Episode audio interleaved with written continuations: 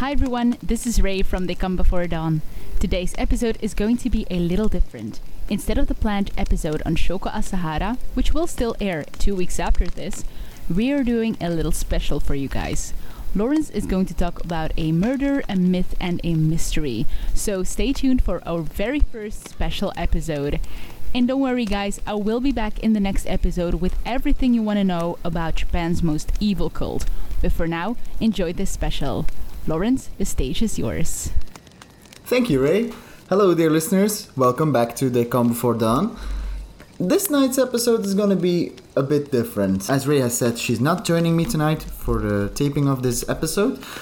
So it's just going to be me no worries, the episode that we were gonna make about Shoko Asahara is still going on. It's just gonna be delayed by two weeks. Um, this episode is gonna be replacing that one. It's a They Come Before Dawn special. So, the idea of this special is I'm gonna talk about a murder, a myth, and a mystery. So, without further ado, why don't we start with the murder? January 2020. After an anonymous tip, police find a tub containing cement and human remains in the channel Scheldt-Rhine, this uh, channel in the Netherlands. The human remains are confirmed to be the remains of Belgian plumber Johan van der Heyden. Johan was reported missing in June 2019 when he had a fight with his wife after he confessed to having an affair with a prostitute. Johan left that evening because he, quote, Needed to save that woman, I won't sleep at home tonight. End quote. The next morning, his wife reported him missing. Johan went to that woman, that woman being a sex worker named Wanda. The two of them had a relationship. He was a regular client of hers, and he also helped her pay her rent and her utilities. He was sort of like a sugar daddy to her. When he arrived at her home, Wanda drugged him and she robbed him. Johan did tell her some time ago that he had a lot of money saved because of undeclared work, and he had it stashed behind a radiator at his home. So Wanda and her boyfriend Nikki stole his keys and went to Johan's house the next day. When his wife left for work, they broke in and they searched for the hidden money. It was supposedly a half a million euros, which, let's be fair, is a lot of money. The search came up empty handed. When they returned to their house, they started torturing Johan, which would eventually lead to his death. Both Nikki and Wanda have different stories about what happened. Nikki claims that Wanda gave Johan a lethal dose of a chemical called GBL. GBL is apparently part of the creation of the drug GHB, Wanda, however, claims that once they reached the house, Nikki took Johan into another room and then she heard him shouting.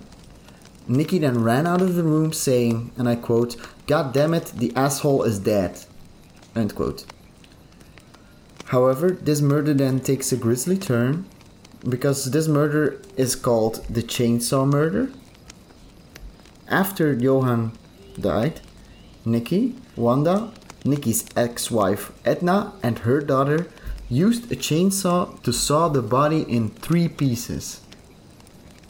They used a fire ton to cremate the remains, which they eventually mixed into cement, and after letting it sit for a couple of days, dumped it in the Rhine Channel. All four suspects are now in police custody, and their sentencing is set for September 1st, which would be in a little bit less than two weeks. The penalties they could receive are between 10 and 20 years.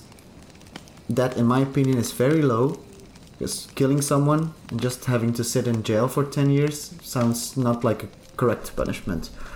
But that's the thing that happens in Belgium. Our law system, our justice system is very, very I wouldn't say very bad, it's just non functioning. A lot of people do grievously bad crimes, they do horrible things that should sentence someone to a lifetime in jail, and they don't receive punishments that fit the crime.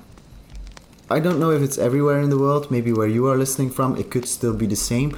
But in Belgium, uh, the sentencing you get, let's say 10 years, let's even say 30 years. That's more easy. That's easier. 30 years is our max sentencing. We don't sentence anyone um, longer than 30 years. 30 years is a life in prison for us. But if you are on good behavior, you can get a, res- a, reduced sentence, and a reduced sentence means that you only have to do a third of your sentencing. So, if you are sentenced to be in jail for 30 years, it will mean that you will get out of jail in 10 years. So, if one of these criminals, if one of these murderers would get 10 years, that would mean that they could get out in a little bit more than 3 years. That's horrible. It's a horrible crime. It really stood out to me because the crime is obviously it's on a Belgian man. It's the crime has been committed not far from the border in in the Netherlands, so it's very close to where I live. I I think it's about hundred kilometers away from me, so you get a sort of kinship in these situations. Um, if a crime happens in America, that really doesn't leave that much of an impact to me because the distance is so far. America is so far from where I live. Um, if something happens closer to home, that sort of creates a, a special connection to the crime. As also, this crime has also been featured in a lot of newspapers and on the front pages. As you guys know, I deliver mail in Belgium. That's my uh, profession. So one of the things I do is also deliver newspapers, which means that from time to time I get reminded of this crime. I get reminded by seeing it in the headlines and seeing it in the papers. That makes this crime unique. That was also the reason that I wanted to talk to you about this murder. The next thing I want to talk to you about is well, as most of our listeners know, I am a huge fan of mythology, especially Norse mythology. If you listen to episode zero, you would notice. So, the myth I want to talk to you about is one of the most interesting and downright bizarre myths from Viking culture. I will tell you all about Odin's eight legged horse Sleipnir. So, Sleipnir is the horse that Odin rides into Ragnarok. Um, the story starts right at the beginning of the gods, when the Aesir created Midgard and they built Valhalla, uh, Valhalla being Odin's Hall of the Courageous Dead. An unnamed builder came up to the gods offering to build a wall for them. Uh, the only thing he wanted in exchange was the hand of the goddess Freya. So the gods agreed to this contest, but they put some restrictions on the builder. Uh, he must complete the construction in three seasons and with the help of no man. Uh, the builder, however, had one request. He wanted the help of his stallion Svadilfari. I really hope that I'm saying this correctly because it's a very difficult name and I'll be saying it quite a bit. So the gods allowed this. Mm, the builder and his ho- the builder and his horse Svadilfari make quick work of this task and 3 days before the end of summer the task is almost complete. So the fact that he was almost finished 3 days before the end of summer really alarmed the gods. So the gods convened and they all agreed that Loki was to blame because of this situation. He his influence got the builder to use his horse Valafari after all. So the gods declare that Loki will die a horrible death if he can't make the builder forfeit his payment, or if he can't make a blues. So Loki hatched a plan, and when the builder gathered stone that evening, out of the woods ran a mare. The mare neighed at Svadilfari, causing him to break free of the builder's grip and chase the mare. The, tor- the two horses ran around all night, delaying the building work and causing the builder to not complete the task. The gods, however, realized that the builder was Hrimthur, a kind of frost giant, uh, Jotnar. So the Aesir called for Thor, and Thor did what Thor does best he smashed the giant's skull with his hammer Mjolnir. Loki, however, not much later gave birth to a grey foal with eight legs called Sleipnir. He is, quote, the best horse among gods and men, end quote. Quote, the best horse among gods and men, end quote. So, that's a very interesting myth, right? It talks about the birth of Sleipnir. It's also very interesting knowing that Loki is mostly portrayed as a male, as a man, how he gave birth to a horse, but in context of it being Loki and it being Norse mythology and him already having three children, um, and them always being these beasts, these um, animals, these bizarre creatures, it really doesn't feel that wrong to me, knowing all the other stuff about Loki. Um, but, however, I think this is a very interesting myth, and um, it's sort of like a funny story. Actually, it doesn't really feel like a myth. It's just like a, a joke tale, if if you would understand what I mean by that. So, anyway, on to a mystery. So, the next thing I want to talk to you about are the stairs in the woods. Um, the Stairs in the Woods mystery is actually a fairly known mystery. Um, the way I learned about this phenomenon was on the original Reddit thread called I am a search and rescue officer for the United States Forest Service. I have some stories to tell. So, this Reddit thread is written by a search and rescue officer for an unnamed national park in America. The thread is composed of multiple stories ranging from impossible disappearances to sightings of cryptids to strange and impossible ways that hikers were rescued or they got lost. It's a very interesting story. Or there are multiple very interest there are multiple very interesting stories in them.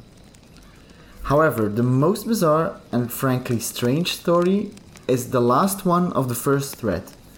The story reads as such, and I quote, This is the last one I'll tell, and it's probably the weirdest story I have. Now, I don't know if this is true in every SAR unit, SAR being search and rescue, but in mine, it's sort of an unspoken, regular thing we run into. You can try asking about it with other SAR officers, but even if they know what you're talking about, they probably won't say anything about it. We've been told not to talk about it by our superiors, and at this point, we have all gotten so used to it that it doesn't even seem weird anymore on just about every case where we're really far into the wilderness, I'm talking 30 or 40 miles, at some point we'll find a staircase in the middle of the woods.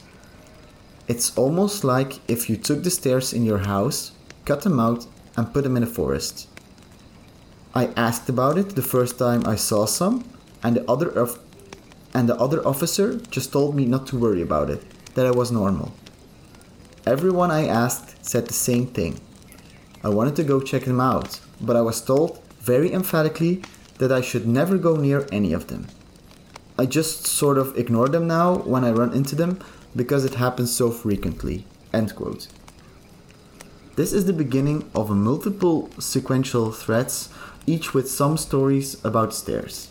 But in the second part, this person briefly talks about the stairs, how they all come in a variety of shapes, sizes, styles, and conditions, they also give some examples of stairs they found, like stairs that look like they belong in a lighthouse, some sort of cast iron staircase.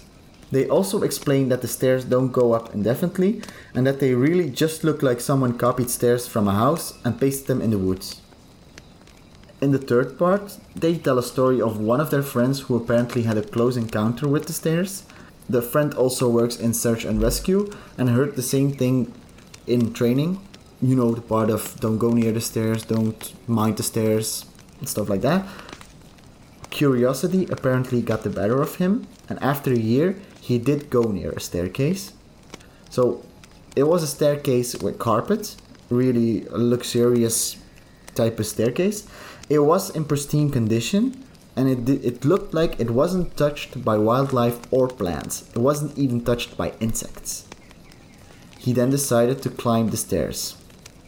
Nothing extraordinary happened until he got to the top. The friend explains that he did not hear any noise, no wind, or any other noise you normally hear in a forest, and that he then got an awful feeling that what he was doing was very wrong. So then he descended the stairs and resumed the search they were on. They were apparently looking for a woman who disappeared. However, the guy that trained this man apparently knew that he had climbed the stairs because the search they were originally on failed to find a missing person. Apparently, the trainer knew at that moment that he climbed the stairs. How, I don't know. Part 4 The search and rescue officer talked to a veteran who has had a bad experience with a set of stairs. He talks about a family who reported their son missing. The boy was missing for a few hours, and during the search for him, the veteran and his partner found a set of stairs. However, the partner didn't want to go too close to the stairs, but the veteran did. At the bottom of the stairs, he found the body of the little boy curled in a ball, clutching his stomach. So the body was then reported, taken away for an autopsy. A week later, the veteran got a call from a friend of his who works at the sheriff's department. Apparently, the coroner had no idea how the boy died. The boy's innards were punctured, but he had no entry or exit wound. The guy explains that it looked like someone used a hole puncher, you know, the things you use to punch holes in paper, and used it on the little boy's innards. However, there were no entry or exit wounds. So, quite bizarre, very strange. Part 5 doesn't really talk about the stairs that much, except that the stairs are sometimes flipped upside down. It also had a little, a small part of a story where they talk about a guy who apparently gotten mad or gotten insane and started talking about the stairs, how the stairs killed his father, and they crawled closer to him, and how he needed to get away from the stairs. But the SAR, but the search and rescue officer also explains that the guy had a lot of mental issues and that it's probably not related to the stairs. Part 6 doesn't talk about the stairs at all, but part 7 does. It's also the final part. It talks about a couple going on a camping trip when in the middle of the night the husband wakes up to find his wife missing. He found her outside the tent looking off into the distance. She was fast asleep but had her eyes open. She was sleepwalking. The husband says that he could not get his wife to come with him, and that when he looked at where she was looking, he noticed a staircase. Shaking her awake, then he had no problem getting her back in the tent. She was very confused, he didn't know why she was outside of the tent, so he got her into the tent, they went back asleep, and that was it. So, as I said, it is the last part of this Reddit thread. It's the search and rescue officer apparently got into trouble for all the different stories they told, especially the ones about the stairs. And then they also explained that they will now stop posting stories. I think this Reddit thread is so interesting to read. It has so much different stories and not only stories about the stairs, as I said, it also had a lot of stories about, uh, yeah, as I say, cryptids or someone being followed by someone else. And once they confront that person, that person does not have a face. So it's just blank, like a sort of like a doll, like a mannequin well, mannequin does have some features, but he doesn't. He did have no features. It's just so many different, so many interesting stories. However, I think that the story about the stairs, at least, I won't really talk about any different stories. Just the stories about the stairs. I think they're fabricated. It just it just feels to me too much of a story as a fabricated story. It starts with this mysterious concept, the stairs, and nobody wants to talk about the stairs and don't go near the stairs. And it gradually starts oh, blossoming just like a flower you, you see more of it. Just like a flower you see more of the story. To talk to someone who has exp- had an experience with the stairs. Oh um, part two talks about the different stairs and it just it just feels too much like a written story to me. So Anyway, that was our mystery. Um, and that concludes our last part in A Murder, a Myth, a Mystery. I want to thank you all for listening. next time, next episode, we'll have Ray again. I think it's good that we will have Ray again because I feel that the tone and the way the episode is made at this solo episode is made, it feels so different, and I miss my co-host. To be honest, I want her to be, uh, I want her to record with me because she really makes the whole concept and the whole vibe of They Come Before Dawn so much better than if I did it solo. Um, however, I hope that you have enjoyed it. Um, if anything happens in the future where we would need to skip a, an episode, we will probably go back to a solo episode again, or maybe in a maybe we, or maybe you guys should uh, send us some interesting things to talk about, and we could maybe bundle them in a solo episode or in a special episode. I, however, hope that you have enjoyed yourself, and just let me know what you think about it send us an email at theycomebeforedawnpod at gmail.com. You can always find us on Linktree. We will be saying Linktree more because it has all of our different uh, social medias. So follow us on Linktree um, at theycomebeforedawn. It has our email, it has our YouTube, our Twitter, our Facebook, our Instagram, link to our Spotify even. So thank you guys for listening. Thank you very much for listening, and I hope you have a pleasant night. And see you on the next one.